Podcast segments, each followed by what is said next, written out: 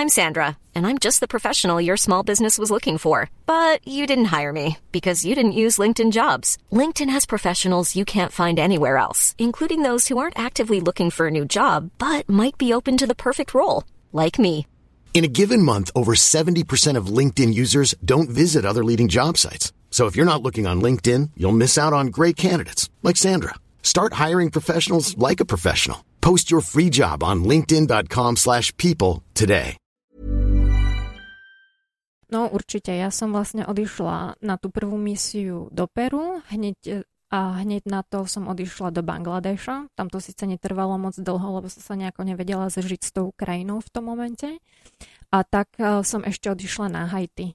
A v Kongu a už som začala pracovať e, s organizáciou, s ktorou som doteraz, Action Against Hunger, pracovať pre jeden nutričný program. Thank you.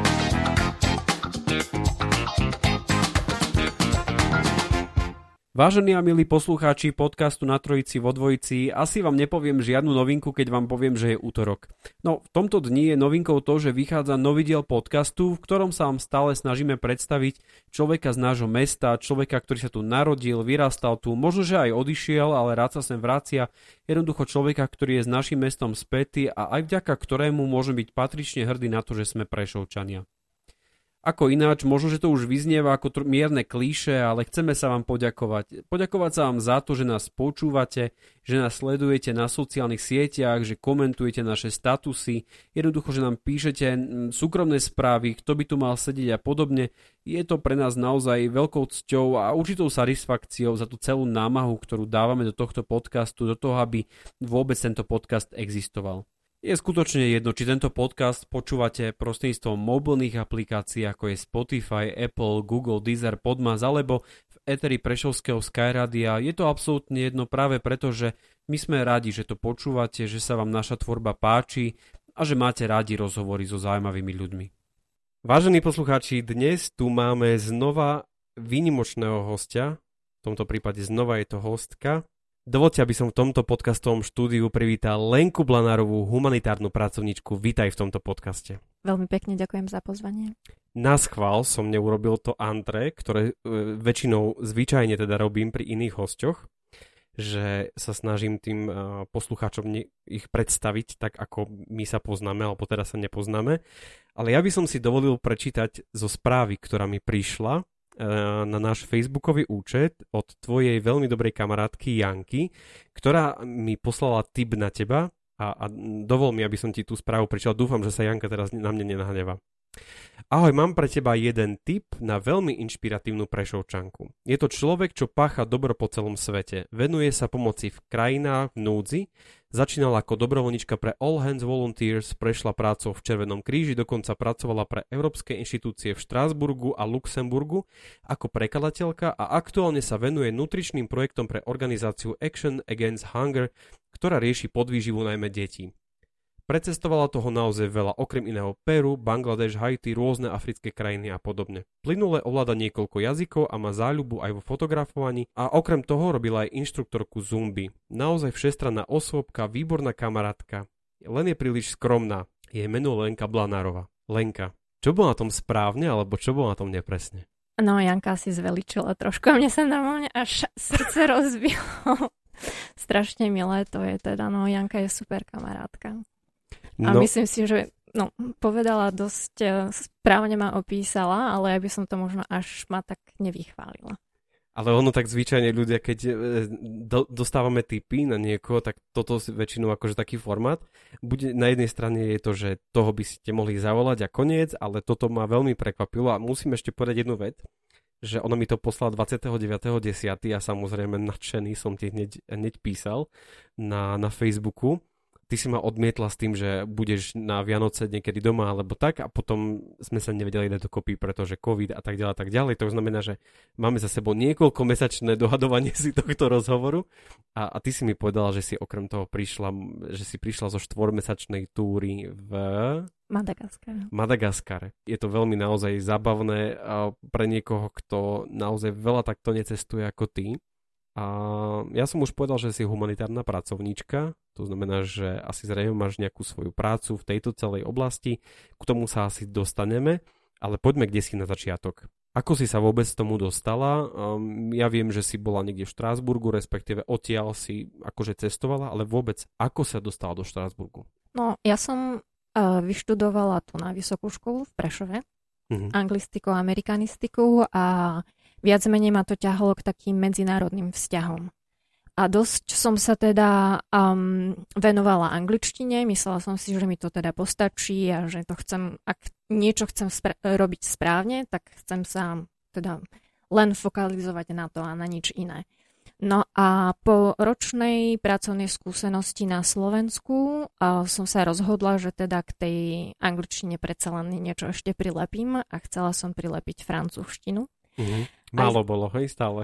A aj z osobných dôvodov uh-huh. ma mhm. to tak nejak uh, pritiahlo a vlastne v tom Štrasburgu um, v takej tej skupinke medzinárodných študentov mi tá myšlienka zrazu tak nejako skrsla v hlave, že viac menej mňa ako keby nebavila diplomácia proste v nejakých oblekoch a podobne kravatách, ale taká ľudská diplomácia, z toho mi vlastne vyšla tá humanitárna práca a už odvtedy som potom za tým šla tvrdo.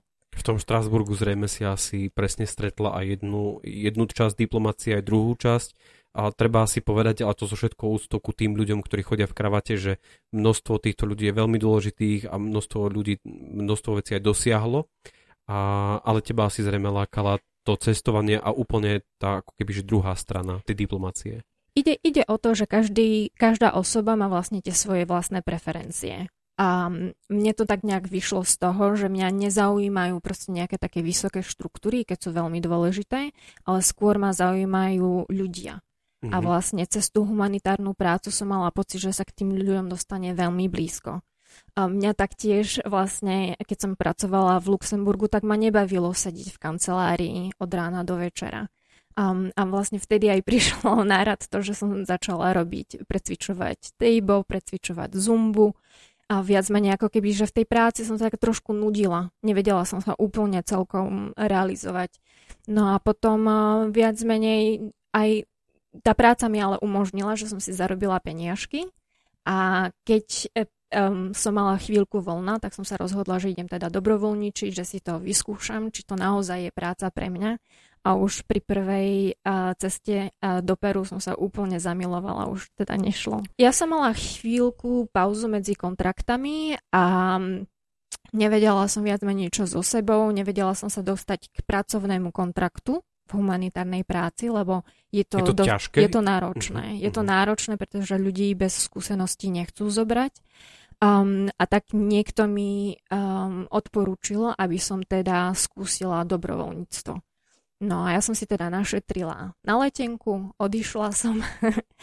um, bavilo ma to od prvého dňa do posledného, každý deň bol úplne super a tak mi to, sa mi potvrdilo, že je toto správna cesta pre mňa. Dobrovoľníctvo v tomto momente alebo v, tejto, v tomto období je dnes veľmi dôležité.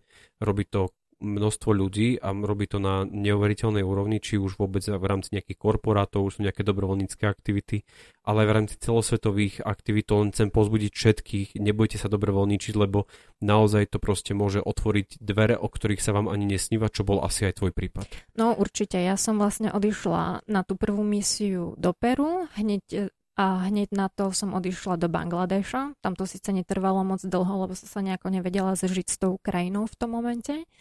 A tak e, som ešte odišla na Haiti na 5 týždňov. A viac menej po tých troch um, dobrovoľníckých misiách ja som naďalej pracovala v Luxemburgu a keď v roku 2010 bolo to veľké zemetrasenie na Haiti, tak vlastne pre mňa to bola obrovská príležitosť, aj som podala okamžitú výpoveď a v inštitúciách a odišla som a viac menej vtedy už s tým, že som mala vlastne zo pár tých skúseností na, a, na životopise, tak mne sa otvorili dvere veľmi rýchlo. Nebala si sa? Predsa to Haiti vôbec nevyzeralo rúžovo, pokiaľ sme to videli tak uh, z diálky.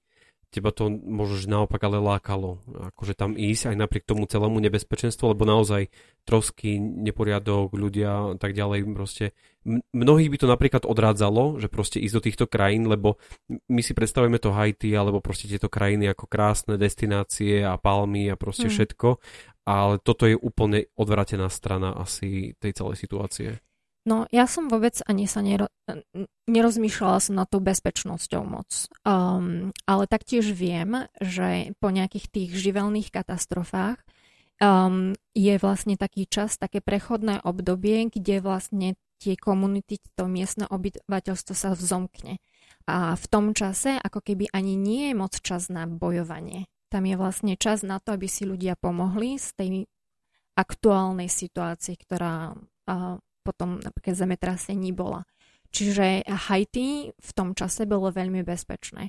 A ďalšiu vec treba povedať, že niekedy tie krajiny vrátania Haiti majú veľmi negatívnu reputáciu v médiách a celkovo ľudia si tak myslia, že, no, že tam sa bojuje gangy a všetko, ale tá realita môže byť iná.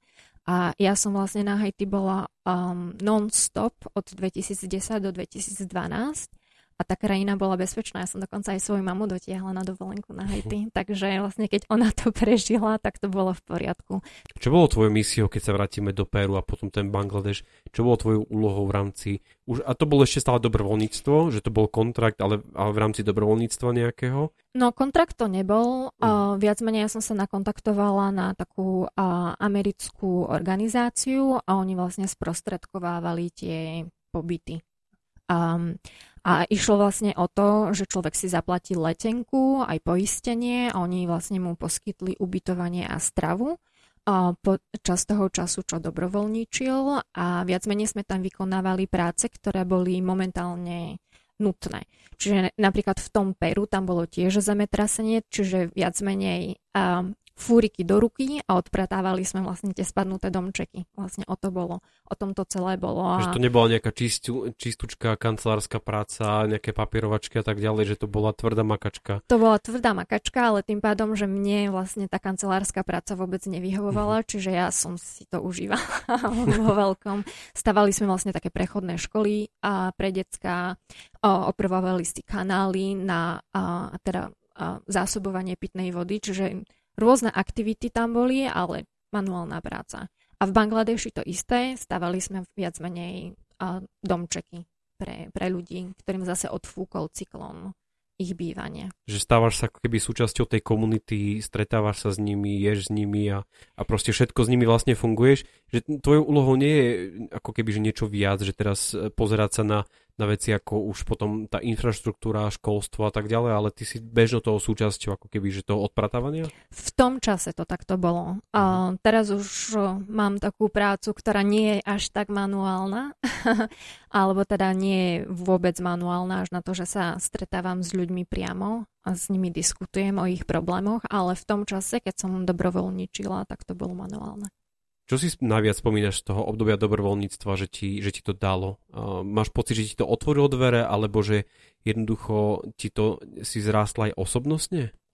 Určite, určite. Um, ja si skôr ten osobnostný uh, rast mi utkvel v pamäti, keď som už na Haiti bola kvázi ako taký regulérny a humanitárny pracovník, ale celkovo vlastne ten, ten pocit, ktorý tej práci mám, je stále rovnaký. Ja mám pocit ako keby, že mám takú voľnosť existencie v tých krajinách. Mám pocit niekedy, že na Slovensku, hlavne keď som vyrastala, musela som nejakým spôsobom zaškatulkovať niekam, musela som do nejakého takého šuflíčka sa vopchať, aby mm-hmm. viac menej ma ľudia akceptovali a mne sa to moc nedarilo. um, a v tých krajinách mám zase taký pocit, že aj emočne a profesionálne, osobnostne, viac menej ako keby som nemala celkom hranice. A ľudia ma ne, viac menej nesúdia podľa toho, čo si o mne čo o mne vedia, ale viac menej ma berú v tom momente, aká, aká že som. Aká si, mhm. Mhm, jasné. Že nie je to tá minulosť, že kto, kedy, s kým, ako, čo si kedy, kedy komu povedala, ale jednoducho, čo kedy jednoducho robíš. No, Viac menej tu na napríklad niekedy sa tak stáva, že človek musí mať určité vzdelanie, musí mať, ja neviem, určitú prácu, určitý finančný obnos na účte a podľa toho vlastne ako ľudia sa s ním bavia alebo nebavia. A tam v tých e, oblastiach to vôbec takto nefunguje. Viac menej človeka vnímajú v tom momente, aký, aký je, ak sa k ním správa slušne, tak ho rešpektujú. Ak sa k ním nespráva slušne, tak samozrejme, že tam nás, sa naskytnú problémy. A to mi, to mi tak vyhovuje. Pred podcastom sme si trošku hovorili o tom, že keď si teraz, e, keď bolo to sčítanie ľudu, tak jednoducho si vypisoval ten formulár a tam sa nenachádzalo to slovo, že humanitárny pracovník, že bol tam nejaký sociálny pracovník a tak ďalej, čo je asi na Slovensku bežné, ale čo je úloha humanitárneho pracovníka, alebo kto vlastne ten, ten humanitárny pracovník je? Humanitárny pracovník je v podstate človek, ktorý odchádza do postihnutých oblastí um, poskytnúť pomoc ľuďom, ktorí ju potrebujú, dajme po, a, po živelnej pohrome, um, pri nejakom konflikte a podobne. A rozlišuje sa medzi humanitárnou prácou, ktorá je možno limitovaná na prvé mesiace po nejakej tej katastrofe, alebo potom rozvojová pomoc, ktorá je dlhšia, ktorá sa ráta na roky toto sme vôbec vlastne tento rozhovor sme úplne neplánovali, takže v tomto období ho nejakým spôsobom napasujeme, ale máme za, za sebou pred niekoľkými týždňami veľkú katastrofu v Českej republike, máme pred a s nejakým veľmi dlhým časovým odstupom už a, tragédiu na Mukačevskej ulici a tak ďalej. A naozaj je to citeľné, že čo vtedy tí ľudia potrebujú, že jednoducho oni vlastne stratia všetko a, a keď si viete jednoducho predstaviť, že oni stratia oblečenie, topánky, všetko bežné, čo sa teraz možno, že pozrite okolo seba doma alebo v práci, títo ľudia o to jednoducho prišli a, a tam nie je čas asi na nejaké psychologické vysvetľovanie a krízovú intervenciu, že všetko bude v poriadku, ale tam asi ide naozaj podať mu tú pomocnú ruku, ale viac materiálnu ako, ako tú psychologickú. Um, v podstate mali by sa poskytovať obe typy pomoci. Mhm. Čiže tá materiálna pomoc je rozhodne dôležitá, pretože ide o základné životné a, potreby, ale zároveň posledné roky sa dostáva do popredia aj tá a, psychologická pomoc. Keďže mnohí ľudia vlastne po tých živelných katastrofách sú vlastne otrasení a potrebujú ako keby, aby ich ľudia vypočuli, aby im podali vlastne, aby nejak sa im a pomohli sa im vyrozprávať z toho, čo vlastne prežili. Čiže Teraz aj mnohé humanitárne organizácie poskytujú oba. A už keď potom hovoríme tak dlhšie vlastne o tej rozvojovej pomoci, tak tam určite to treba začleniť. Ja napríklad um, pracujem dosť e, s detskou podvýživou a tam nám čoraz viac nám vychádza, že ak mamičky vlastne nedostávajú tú psychologickú pomoc, tak vlastne sa ako keby že prestávajú o tie detská starať, ale to je by som povedala, že na tej istej úrovni ako v našich končinách niektoré mami, a mamičky vlastne sa stiažujú vlastne na tú depresiu postpartum a to je jedno, či je vlastne žena na Slovensku alebo je niekde v Čade, vlastne môže mať rovnaké príznaky potom, ako porodiť dieťa. Čiže vlastne tá psychologická pomoc je dôležitá. Čo tebe je bližšie? Je ti bližšie tá manuálna, teraz tá materiálna pomoc, alebo je to tá psychologická? Ja to asi nerozlišujem moc, pretože ja mám síce veľmi rada ten taký adrenalinový raš, ako sa hovorí. Mm-hmm. A vlastne keď náhodou niečo príde k nejakej udalosti a vlastne, že treba rýchlo konať, tak e, to vlastne moju naturelu veľmi vyhovuje. Rýchlo konať, rozhodovať sa. Ale ja mám možno, že aj špeciálny talent na to sa rozprávať s ľuďmi a pochopiť a potom vlastne ako keby ten ich hlas podávať ďalej. Um, to som si dlho, dlho neuvedomovala, ale nejak mi to tak vychádza vlastne od ľudí, ktorí, ktorí ma poznajú alebo ktorí vnímajú moju prácu, že vlastne ja viem si tak sadnúť s ľuďmi a viac menej ako keby ich takým jemným spôsobom v úvodzovkách prinútiť, aby sa mi otvorili, aby sa mi zdôverili Um, a je to veľmi dôležité vlastne pri tej práci uh, s komunitami, keď my potrebujeme ozaj poznať reálne potreby. Pretože už sa stáva, že vlastne tie, to miestne obyvateľstvo vie, ako má odpovedať na rôzne prieskumné otázky a dajme tomu, že oni sa sami rozhodnú, že ja neviem, nemajú celkom záujem o výstavbu latrín, takže vlastne celú tú diskusiu s nami by točili ohľadom, a nie sú peniažky, nie sú zdroje a podobne. I keď možno, že priamy dôvod aj tej detskej podvýžive v tom právom kontexte je hygiena.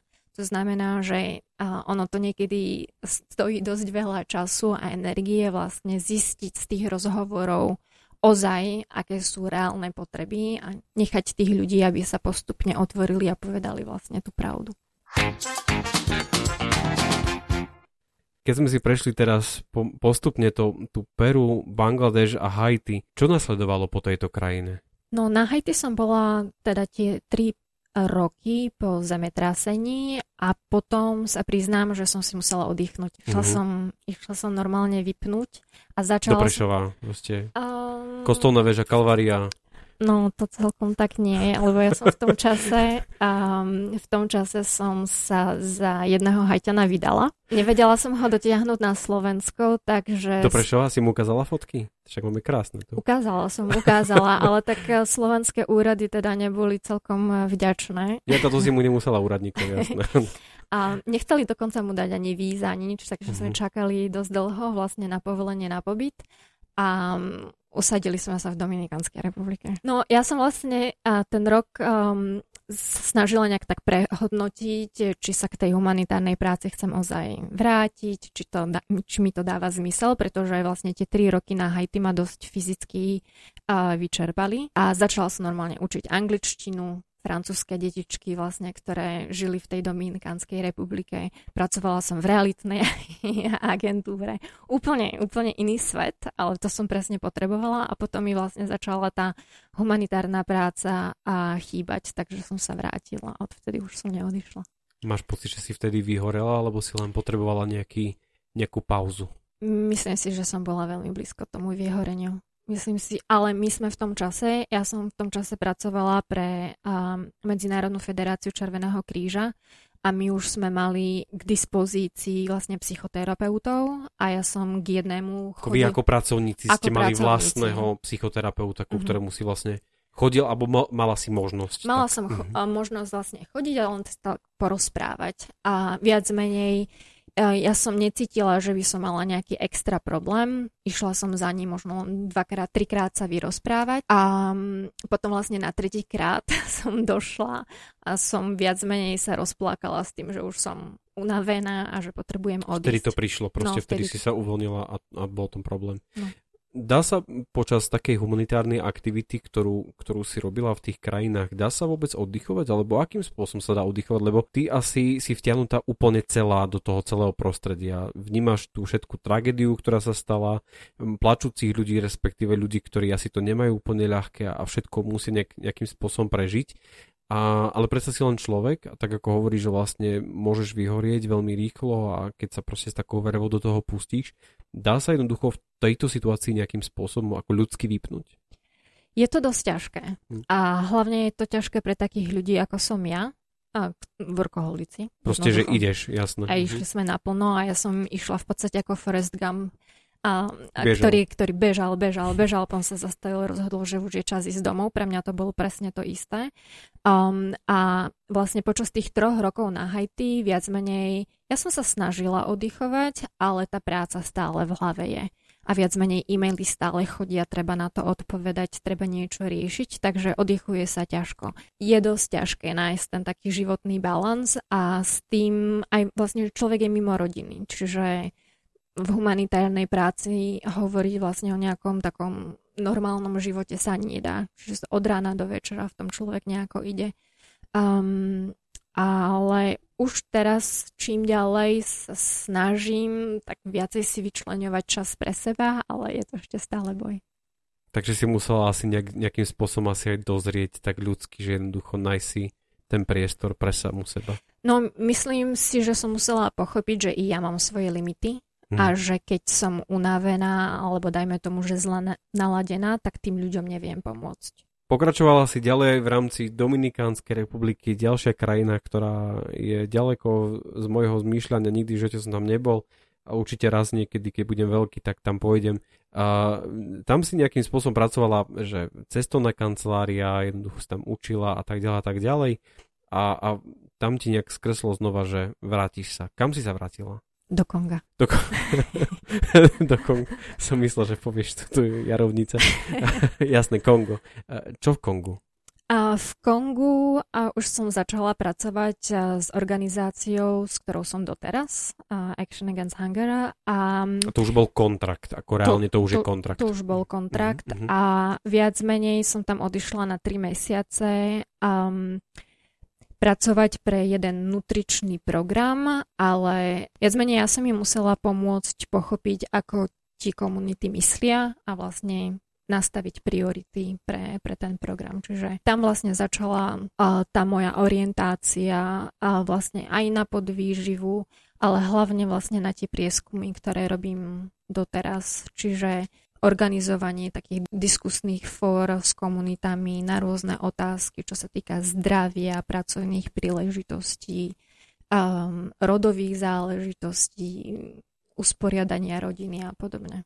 Takže po tom Kongu, ak si to len zhrnieme, tvoju cestovnú túr, po Kongu nasledovala ktorá krajina? Po Kongu nasledoval Čad, Burkina Faso, Južný Sudán, Pakistan, India, Niger, Madagaskar. Ak si vlastne zhrnieme tvoju prácu, tu, čo, čo vlastne robíš, tvojou úlohou je nejakým spôsobom preniknúť do tej komunity a začať od nich ťahať informácie, ktoré potrebujú rôzne humanitárne organizácie na to, aby vedeli správne nastaviť jednoducho ten program. Ako sa vôbec dá do tej skupiny dostať? Ako to je náročné, pretože predsa si len žienia z nejakej Európy a mm, to podľa mňa na prvý pohľad je vidieť, že to proste nie je nikto od nich. A mm, stávajú sa, stávajú sa tí ľudia nejakým spôsobom odmerania, alebo že proste vyhýbavo, alebo nevedia, čo majú očakávať, alebo ako sa vôbec dá dostať do tejto komunity? Oni zo začiatku zvyknú byť takí neutrálni, pretože mm-hmm. aj tie miestne komunity už si zažili mnoho rôznych humanitárnych organizácií alebo tých pracovníkov a nie s každým majú pozitívnu skúsenosť. Mm-hmm. To mhm. znamená, že keď príde nový človek, tak sú skôr takí ostražití. Je to citeľné, alebo teda vie, máte takú informáciu, keď tam ideš, že bola taká situácia, že to nebolo vôbec v poriadku? Niekedy mám, niekedy nemám. Mm. A niekedy sú tie veci zamlčané a vlastne človek na to príde až neskôr, i keď by bolo oveľa lepšie, keby sme o tom vedeli vlastne už, keby som teda ja o tom vedela už vopred. Um, ale nedá, niekedy vlastne k tomu človek nemá prístup, tak vlastne príde, a môže, teda ja môžem dôjsť takou otvorenou náručou, že ja som došla a mám úplne uh, úžasné uh, plány, ale um, niekedy vlastne tá, tá komunita má ako keby že zatvorené dvere. A ja musím teda poriadne na tie dvere klopkať, aby som sa nakoniec uh, k, ním, k ním dostal. Skús mi len približiť, ako to presne funguje, že organizácia ťa pošle, teraz pôjdeš do, do čadu a tam proste budeš zbierať nejaké dáta a, a povedia ti, kam ideš, ku, ku akej konkrétnej organizácii, ale majú tam už nejakého svojho vyslanca, alebo je to všetko na tebe, ako si vlastne začneš zbierať tie svoje kontakty? No, naša organizácia teda um, má dosť uh, rôznych tých um, programov po svete. To znamená, že keď mňa niekde vyšľú, čiže vlastne už tam fungujeme. Um, a viac menej každá humanitárna organizácia musí byť napojená aj na systém, ktorý v krajine funguje. Čiže v rámci napríklad tej podvýživy my mám vždycky um, vzťahy, veľmi úzke vzťahy s ministerstvom zdravotníctva. To znamená, že ja keď niekam idem, tak väčšinou ma predstavia nejakým tým úradníkom na ministerstve zdravotníctva. Potom dajme tomu, že keď ideme na úroveň regiónu, tak vlastne ma musia predstaviť regionálnym zastupiteľom, potom dajme tomu, že nejakým primátorom a podobne, až vlastne takto sa dostanem vlastne na tú poslednú úroveň do tých dediniek s ľuďmi, s ktorými rozprávam, ale vlastne tie a autorizácie vlastne toho môjho príchodu, príchodu a práce vlastne prichádzajú zo štátnej úrovne až na tú, na tú najnižšiu. Že asi nie je možné priznať aj naša a začať proste, že takto to jednoducho nefunguje, že tam tá postupnosť musí existovať a tým pádom môže aký tvoj talent na diplomáciu v rámci tvojej minulosti tu sa absolútne využíva. No, musíme si to tak zabezpečiť, vlastne aj tá organizácia, ak chce niečo robiť, tak niekedy vlastne tí štátni úradníci môžu byť proti nejakému prieskumu. Dajme tomu, že nechcú priznať, že uh, v rámci krajiny je toľko tých detí podvyživených. Nechcú, aby sa to dostalo nejak tak do sveta, aby ich krajina bola nejakým spôsobom Že proste tú krajinu zidealizujú a, a nechcú vôbec nikoho externého pustiť, že proste nechaj nás na pokoji, že my to najlepšie vieme, ale asi nie. Ta, tak presne. A tým pádom vlastne sa tá diplomácia musí upl- upl- uh, uplatňovať na rôznych úrovniach a potom v tých komunitách samozrejme tiež. Oni potom na konci dňa vnímajú tú pridanú hodnotu, ktorú prinášaš, alebo jednoducho to, že nie si ich nepriateľ, ale že si niekto, kto im môže reálne pomôcť? Našťastie v mojom prípade áno.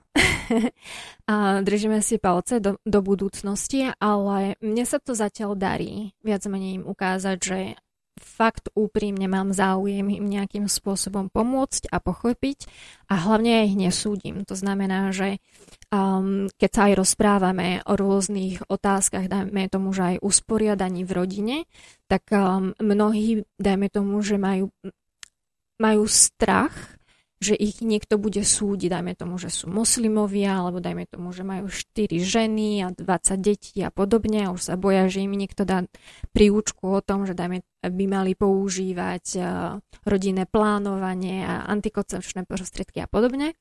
Ale ja viac menej, keď sa s nimi o tom rozprávam, tak ja ich nesúdim. Ja ich viac menej len počúvam a snažím sa im klásť také otázky, aby aj oni pochopili, kde je problém a začali rozmýšľať o tom, ako ten problém riešiť. To znamená, že im nepredkladám nejaké svoje vízie, ale viac menej snažím sa ich tak viac menej um, viesť k tomu, aby si to oni sami rozanalizovali. Aby hmm. mali pocit, že to konečné riešenie je to, čo oni ozaj chcú.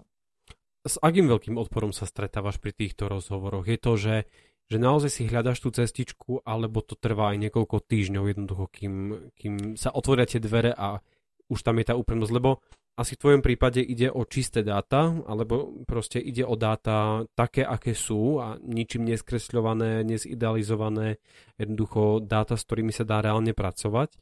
Mm, ale ty k tomu potrebuješ naozaj asi veľa času, aby si vôbec také niečo vedela urobiť. No určite to trvá. Um, my väčšinou, keď zbierame tie dáta v rámci nejakého okresu, tak je to celý mesiac a vlastne stále chodíme za tými ľuďmi. A oni sú zvyknutí skôr na také prieskumy, ktoré trvajú niekoľko hodín. Dáme tomu, že niekto, uh, bielý muž príde, podaj im 4-5 otázok, zapíše si poznámky a odíde. A ja viac menej, keď sa vraciam druhýkrát, tretíkrát, štvrtýkrát, tak vlastne oni začnú potom chápať, vlastne, alebo sa, začnú sa zamýšľať, že prečo stále chodí.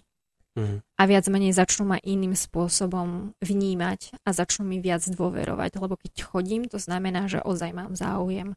A viac menej aj tým takým pozorovaním sa dá veľa vecí zistiť, že človek ani nemusí klásť otázky.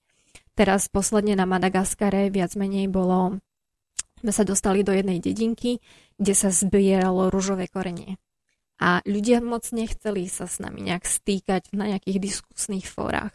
Tak ja som vlastne namotivovala celý svoj tým a išli sme si sadnúť vlastne na, priedom, na priedomie vlastne tých, tých rodín a začali sme lúskať to rúžové korenie spolu s nimi a počas vlastne tej práce sme sa ich vypytovali otázky, bolo to veľmi prirodzené a ľudia veľmi spontánne rozprávali a viac menej ma už aj v tom momente začali brať vážne alebo takým a začali a sa viacej otvárať, lebo videli, že som pracujem inak ako tí ostatní ľudia, ktorí za nimi chodia. Ty sa asi dosť veľa učíš o jednotlivých komunitách, ktorých sa nachádzaš po tej profesionálnej stránke, to znamená, že je tam nejaký stanovený dotazník, respektíve to, čo máš za, samozrejme vyplniť a to, čo asi máš odovzdať ako keby svojmu zamestnávateľovi, ale na druhej strane tam môže byť veľmi veľa takých osobných ako keby že prínosov pre tvoj život. Je niečo, čo e, ktorá krajina ťa tak ako keby že dostala, alebo ktorá komunita ťa dostala, že si na ňu tak spomínaš? No, pre mňa Haiti určite. Um, a mňa na Haiti veľmi, veľmi mi teda vyhovovala taký bezprostrednosť a láska vlastne k tomu životu.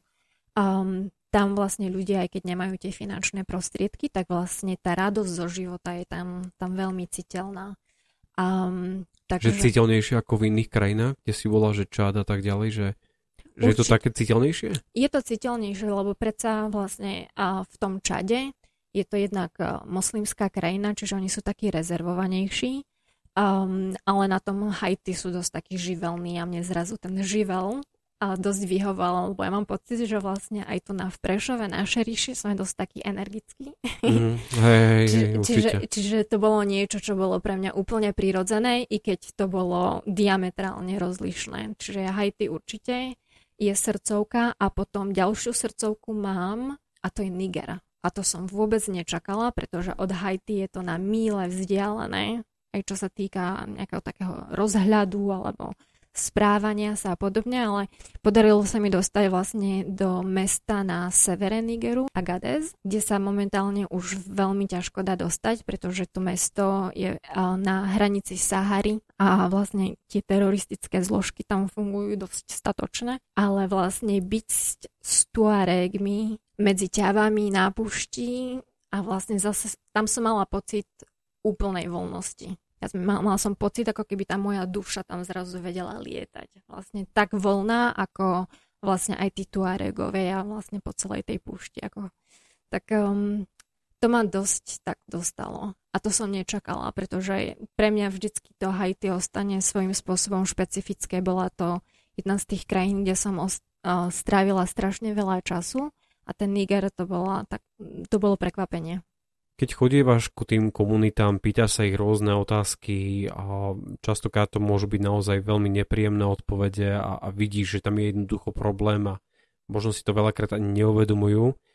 Nemáš spasiteľský syndrom náhodou, že by si strašne im chcela pomôcť a všetkých si adoptovať a všetkým vlastne pomôcť. Je to, je to tam, alebo je to čisto profesionálna stránka, že jednoducho nesmieš si to brať k srdcu? Nemám ten spasiteľský syndrom, myslím, že už som sa k tomu tak nejak vyzerala som vlastne ako humanitárny pracovník a myslím si, že som to nikdy tak až nevnímala, že potrebujem vlastne adoptovať všetky tie detičky a všetkým pomôcť. A ja rozumiem tomu, že ako jeden človek mám svoje limity. To znamená, že v rámci tej práce nemôžem pomôcť každému, ale snažím sa pomôcť tak najviac, ako sa dá v rámci, v rámci možností. Ale samozrejme, že niekedy sa zase stane, že ani nie ten spasiteľský syndrom, ale skôr ma nejaká situácia strašne dojme a vlastne potom aj napriek všetkému, napriek tomu, že sa snažím byť maximálne profesionálna, tak slzy tečú. Situácia, ku ktorej už prídeš, alebo jednoducho niečo ti niekto povie? Situácia, ku ktorej prídem, ktorú zažijem. Dajme tomu, že stretnem nejakého človeka, rozhovor s ním ma strašne dojme, alebo dajme tomu, že tá jeho situácia, v ktorej je, ktorú môžem len nejak odpozorovať vizuálne. Precestovala si ku sveta, mnohé krajiny, jednoducho stretávaš sa s mnohými komunitami, s ľuďmi, ktorí pre nás sú naozaj akože aj mentálne asi veľmi vzdialení a, a vnímaš ich problémy akože aj v takom globále, lebo to asi aj je takou tvojou pracovnou náplňou. Čo vnímaš ty ako, ako už dnešnej pozície po tých všetkých rokoch, že je najväčší problém v týchto komunitách? Prerozdelenie bohatstva. Myslím si, že to najviac v každej krajine. A dokonca aj v tých najchudobnejších krajinách dosť vidieť rozdiely medzi veľmi bohatými a veľmi chudobnými. Že stredná vrstva tam Dajme ako keby, tomu, že nie je? No, neexistuje, mm-hmm. alebo je veľmi slabá a nízkopočetná a tým pádom viac menej tie peniaze vo všeobecnosti sú. Mm. Sú na to, aby vlastne nebol hlad na tejto zemi, lebo a, ale viac menej tie finančné prostriedky sa nevyužívajú na to, aby vlastne to ľudstvo bolo dostatočne nasýtené. Momentálne sa dosť hovorí teda aj o klimatických zmenách a, a hlavne počas tej poslednej pracovnej cest, uh, ceste uh, na Madagaskare vlastne tam, to je prvá krajina, ktorá ozaj trpí dôsledkami klimatických zmien a tí ľudia na juhu viac menej sa o tú situáciu ani nepričinili a viac menej najviac na tým trpia, pretože tam vlastne už je aj citeľný uh, nedostatok vody a tým pádom uh, oni si nedokážu sa kvázi o seba postarať, nedokážu vypestovať.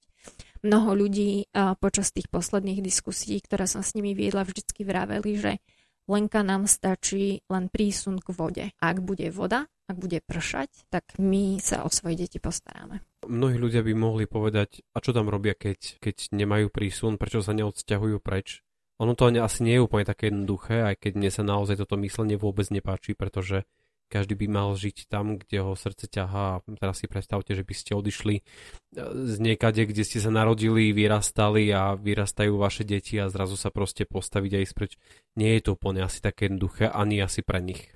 Nie je a veľa peňazí to stojí. Dajme tomu, že aj na tom, na tom Madagaskare momentálne uh, sú niektoré kmene, ktoré sa dokážu presúvať a dajme tomu, že aj historicky sa dosť presúvali vlastne po celom tom juhu a vždycky hľadali tú vodu, aby nejakým spôsobom prežili. Um, ale mnohokrát sa stáva, že vlastne nie sú tie finančné prostriedky na to, aby celá tá rodina odišla. Tak potom vysielajú vlastne mužov, aby odišli, zarobili nejaké peniažky a tie peniažky posielali ženám a deťom naspäť. Ale aj to je veľmi ťažké a niekedy proste tí, tí muži to nezvládajú. Um, a potom sú niektoré vlastne také etnické skupiny, ktoré majú veľmi silný styk s predkami a vlastne tých svojich predkov si vážia ako také božstvo a oni nechcú z tej rodnej zeme odísť. To znamená, že oni hľadajú možnosti, ako prežiť na tom mieste. A mnohokrát uh, viac menej um, nájdu spôsobí čiastočné prežitia, ale dlhodobo to tiež treba riešiť.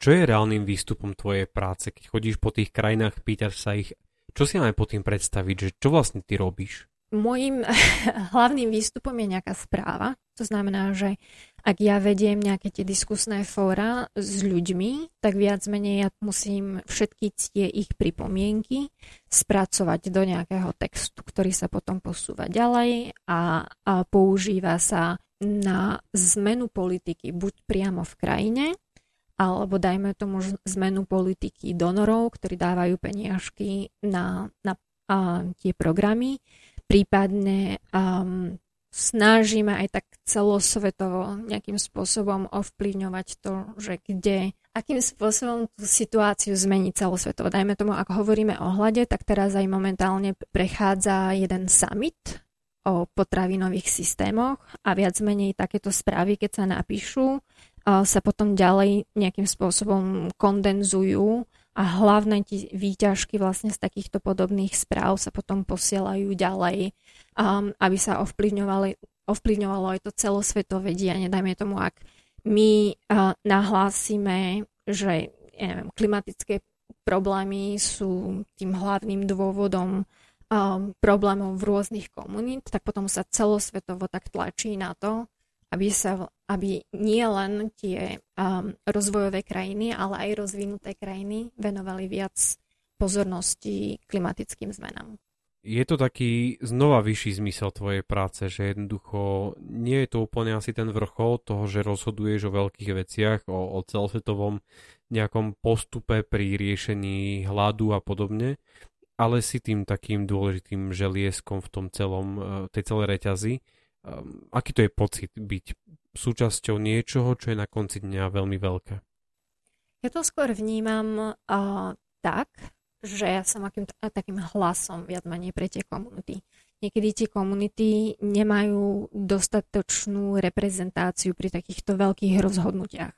Viac menej oni sa nikdy nestretnú s vysokými predstaviteľmi, napríklad OSN a podobne, alebo tých rôznych veľkých organizácií a ani ja to si musíme, to si musíme priznať, ja som strašne malá rybička v tom systéme, ale viac menej, čo ja sa snažím, je za každým tú ich realitu tých komunít nejakým spôsobom prerozprávať tak, aby zaujala, aby sa to na tých vysokých uh, úrovniach riešilo. Keď to vidíme v televíznych novinách, lebo samozrejme takéto správy v televíznych novinách sú, častokrát si možno, že niektorí z nás pokieme plecami a povieme, dobre, je to veľmi ďaleko a, a prečo by ma to vôbec malo niečo zaujímať, že prečo nepúšťate niečo zo Slovenska alebo z regiónov a tak ďalej. Ľudia sú rôzni. A prečo by to malo byť pre nás dôležité? Prečo by malo byť dôležité to, že sa pozeráme na tú krajinu, máme o tom vedieť, vôbec aký je dôvod toho, že túto informáciu máme dostať? A druhá otázka je, že čo s tým? No ja si myslím, že už začíname to viacej vnímať a aj momentálne teraz um, v súvislosti s tými posled, s takými okolnostiami, ktoré nastali aj na našom území, dajme tomu ten výbuch na Mukačovskej a potom vlastne aj tie Čechy. Ja si myslím, že ľudia začínajú tak viacej vnímať to, že aj tu sa môže niečo stať. Hm. Um, a, je a nie to... je to trošku taká vypočítavosť, že tu sa môže niečo stať a, a že aj ja budem potrebovať tú pomoc? Ja to vnímam skôr z takého hľadiska, že ak sa niečo stane tu na, tak ľudia ako keby začnú tak viacej rozmýšľať možno nad potrebami tých, tých iných ľudí. Osobne ja som sa stretla vlastne s názormi ako keby, že pred a po.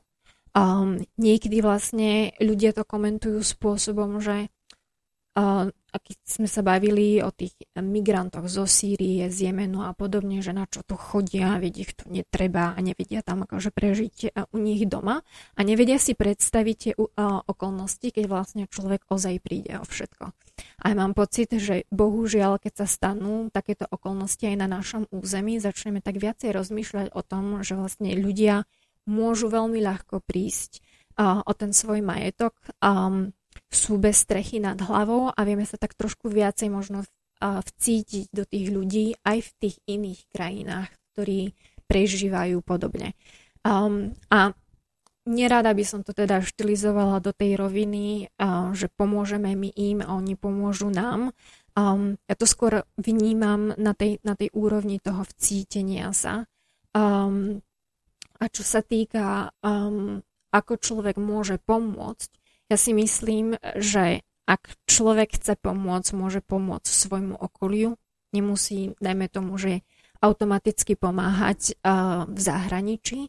Um, každý človek by sa mal um, nechať riadiť tým svojim pocitom. Mne často ľudia hovorili, že no, že prečo si sa tam, ty sa tam trepeš niekde do hm. Afriky, však aj tu na v rumských komunitách sa môžeš realizovať. Ja to zase tak cítim, že ja rada spoznávam tie iné a, krajiny, tam viac mi vyhovuje to nejak môjmu naturelu a ľudí, ktorí majú veľmi úzky vzťah napríklad k tej rómskej menšine a ich to baví, tak vlastne môžu sa realizovať tu. A kto vie, možno, že jedného dňa sa rozhodnem, že vlastne budem sa snažiť adaptovať tie svoje skúsenosti z zahraničia tu na. Nie je nič vylúčené, ale momentálne rada vycestovávam von.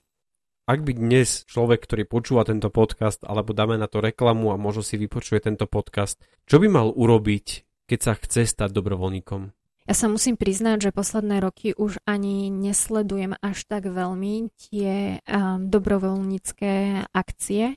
Ja by som ale skôr odporúčala ľuďom, teda určite dobrovoľničiť, áno, um, ale dobre si prehodnotiť tú organizáciu, s ktorou chcú dobrovoľničiť.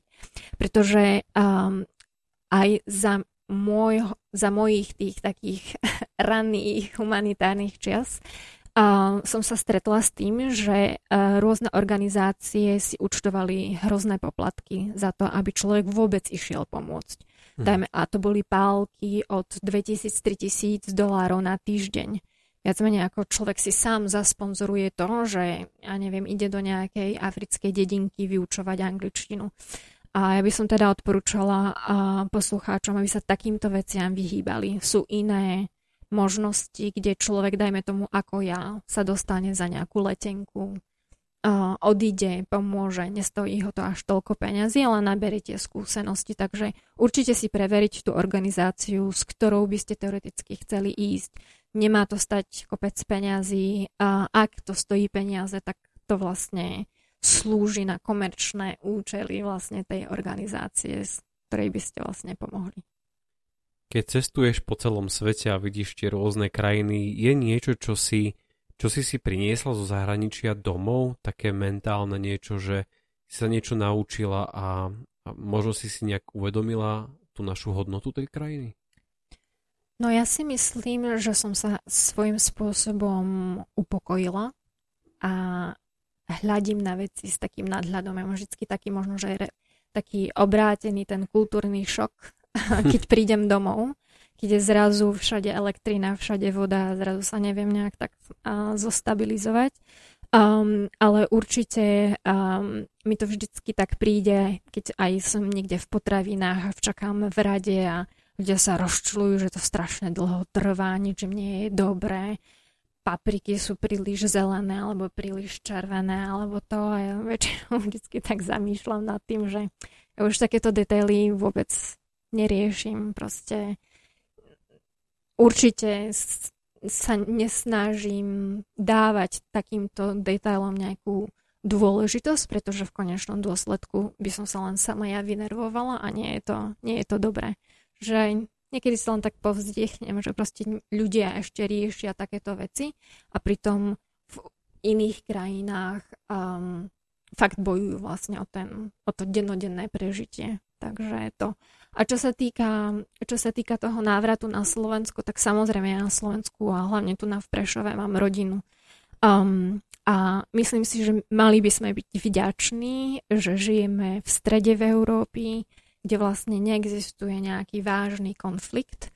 Um, a mi to tak príde aj momentálne, čo sa deje na našej scéne, že ako keby, že zabúdame na to, že máme ozaj šťastie, že žijeme proste v takej krajine. Samozrejme, nie je všetko ružové, ale, ale predsa len nemusíme sa až tak strašne báť o to svoje také prežitie. Je tu aký taký školský systém, je tu aká taká a, vybavenosť, ktorú v iných krajinách nemajú a radi by. Naši milí poslucháči, ďakujem vám za to, že ste si tento podcast vypočuli až do jeho zdarného konca a že rovnako ako mňa, aj vás tento podcast trošku prinútil sa zamyslieť nad tým aj našim vlastným životom, ale možno, že vysť pomyselne aspoň z tej našej krajiny a myslieť na, na tých iných ľudí, lebo naozaj myslím si osobne, že tiež, že sa máme jednoducho dobre, len si to nie úplne vždy uvedomujeme Um, pre tých, ktorých uh, sme inšpirovali k tomu, aby sa stali dobrovoľníci, naozaj hor sa do toho, pretože to môže byť skutočné dobrodružstvo a môže vám to veľmi veľa dať.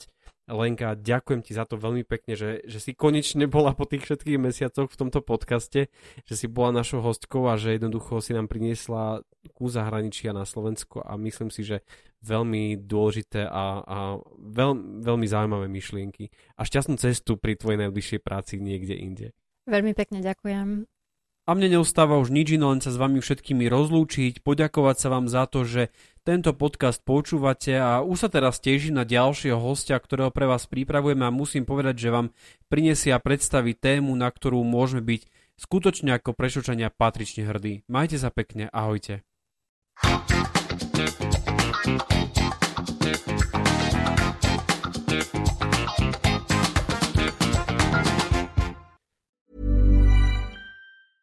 Even when we're on a budget, we still deserve nice things.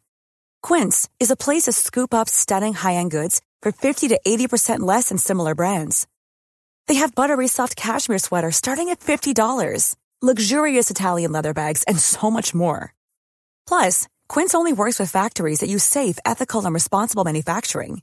Get the high-end goods you'll love without the high price tag with Quince. Go to quince.com/style for free shipping and 365-day returns.